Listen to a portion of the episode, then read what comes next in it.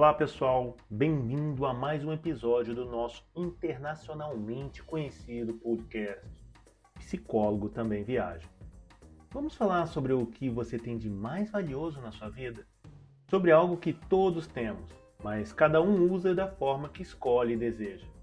Alguns têm mais, outros têm menos. Algo que Bill Gates, Mark Zuckerberg, seu chefe e até a sua família querem de você. Ficou curioso, né? Mas vamos parar de charadas e vamos em frente. Hoje vamos falar sobre o seu tempo. O mundo está cada dia mais agitado, mais exigente e, como todos dizem, tempo é dinheiro. E para contribuir, hoje temos a tecnologia que é a nossa aliada e vilã.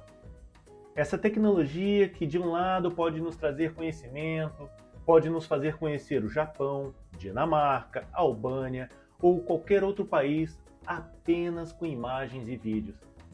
Mas também pode nos escravizar, fazendo eu, você ou qualquer um trabalhar, receber e mandar e-mails, documentos a qualquer hora do dia ou da noite.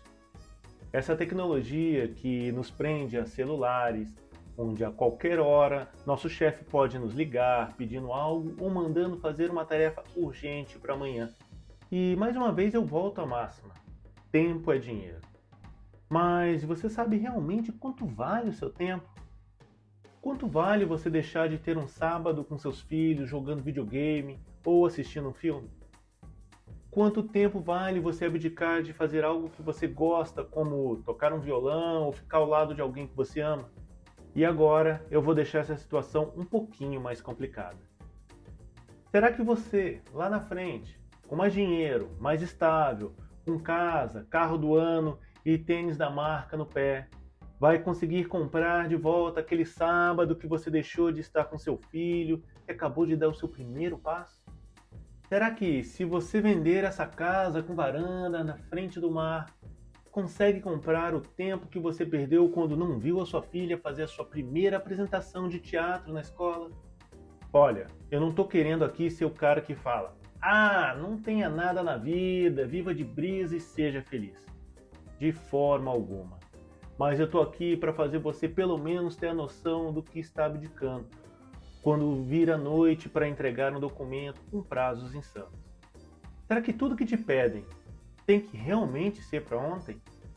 Será que tudo que te pedem você tem que aceitar fazer sem ao menos por algum limite? Tempo é dinheiro. Sim, nessa esfera capitalista é.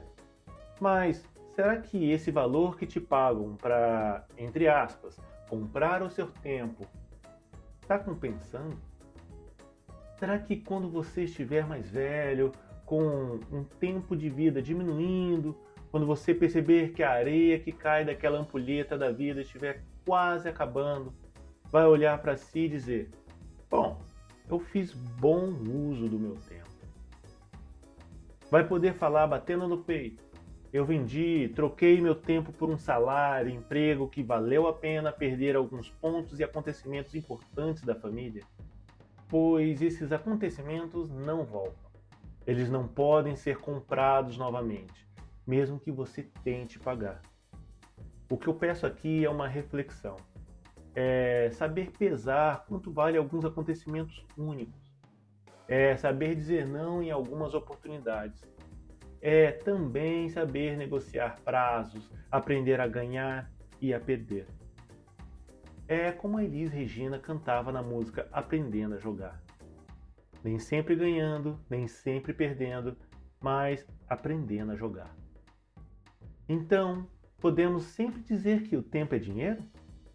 Ou podemos ser mais maleáveis e dizer que nem sempre o dinheiro vale o seu tempo? Que um equilíbrio é necessário e que você é quem calibra e pesa essa balança de tempo versus dinheiro. Como eu disse antes, não estou aqui para julgar, mas apenas para usar alguns minutos do seu tempo para te alertar, para que você dê uma olhadinha na sua balança para ver se ela está calibrada, se você está usando ou vendendo seu tempo de uma forma sábia. Aliás, muito obrigado por usar o seu valoroso tempo em escutar o careca aqui. Então, o que te peço é que você pense sobre a nossa reflexão de hoje. Muita paz, um grande abraço e até o próximo episódio de Psicólogo Também Viaja.